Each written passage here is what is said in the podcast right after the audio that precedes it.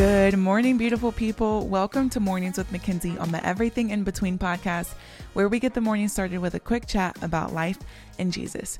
This episode is all for my ladies, but men, I want you to listen to because it will help you figure some stuff out if you need to figure it out. I saw this um, Instagram post. I think it was some tweets that she kind of made into a post. Y'all, it was so good. If y'all could see me right now, my hand movement, like it was just on point. What I needed to hear, what I needed to read, because it's like, wow, what am I doing? Um, but it's basically talking about dating and how, as Christian women, you know, we're looking for a Christian man and all this stuff. So I'm just going to read it. And then I'm also going to read her caption. And I think I'm just going to leave it at that because it says everything that it needs to say. So here we go. Her name is Ali Yurid. I do not know if I'm pronouncing her last name correctly. It could be so wrong, but her first name is Ali. It says, There's a huge difference in a Christian boy who goes to church and a man of God who is being the church. Women should be protected, not used for pleasure, then discarded. Is he really pursuing you, or is he just using you for physical and emotional pleasure? Does he truly care about your heart, or is he really just following his own heart's desires? He should be following God's heart. Dating should not be practiced for divorce. It should be an intentional pursuit towards marriage. Ladies, if he's not setting up good boundaries with you, it means he doesn't have good boundaries in his life to begin with.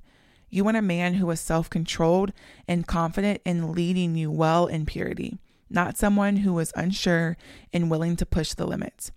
If someone causes you to question your convictions in a bad way, or to stumble, or is not ready for marriage, or does not follow through with their word, they are not the person you want to spend the rest of your life with. Wait for someone who will rejoice in truth with you. If a man is not ready to be the head of a household, he's not ready to head down any path toward marriage. If he says he's not sure he's ready for marriage, believe him.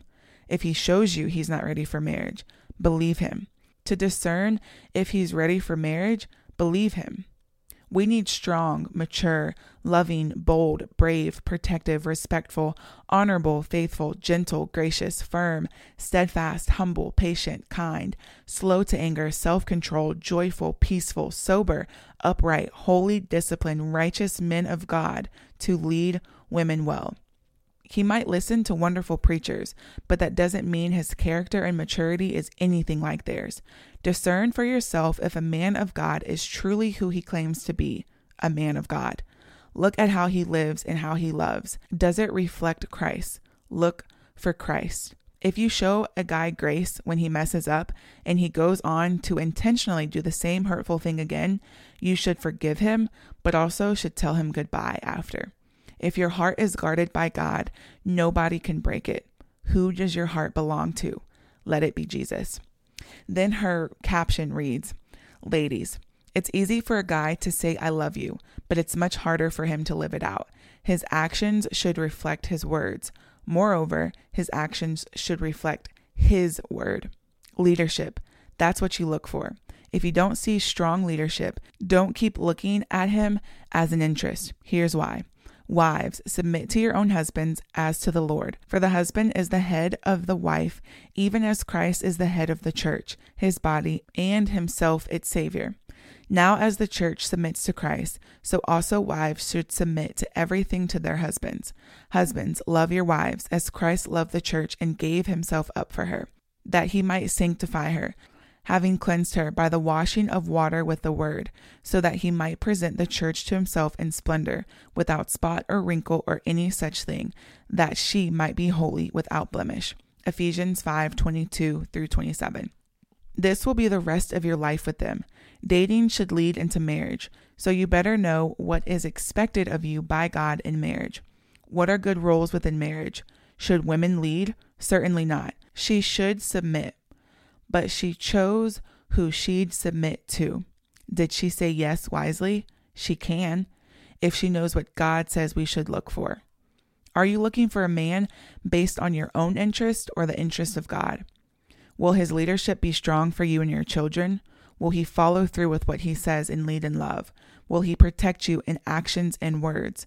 Will he seek to provide for you, or is he lazy and unable to even provide for himself? Who he is matters. The man you marry matters. His character matters. His maturity matters. His identity matters. He may love Jesus, but does he really love like him? Will he love you like Christ loves the church? Christ laid down his life for us. He didn't just talk about it, he did it. He did it joyfully. You want a man of God? Look at the Son of God as an example. You don't want any man more than him, but if you desire marriage, pray in patience for the one who lives like Christ. That's it. That is the Instagram post. That is the caption. That is it. That is all I have to say for this morning. Um, I hope that that hit with someone. I'm going to try to maybe attach this post in the description so that you can go read it yourself, but it's so good. One slide might hit you differently than it hit me, but every single slide and the caption was just like, what am I doing? It was a slap in the face um, and a wake up call. And I'm very glad that I stumbled across it. And I hope that you were glad that you heard it this morning. Let's pray. Dear God, I thank you for today, Lord. I pray for any woman that is hearing this that is desperately desiring a man or a marriage or trying to make something work for someone who she knows is not for her.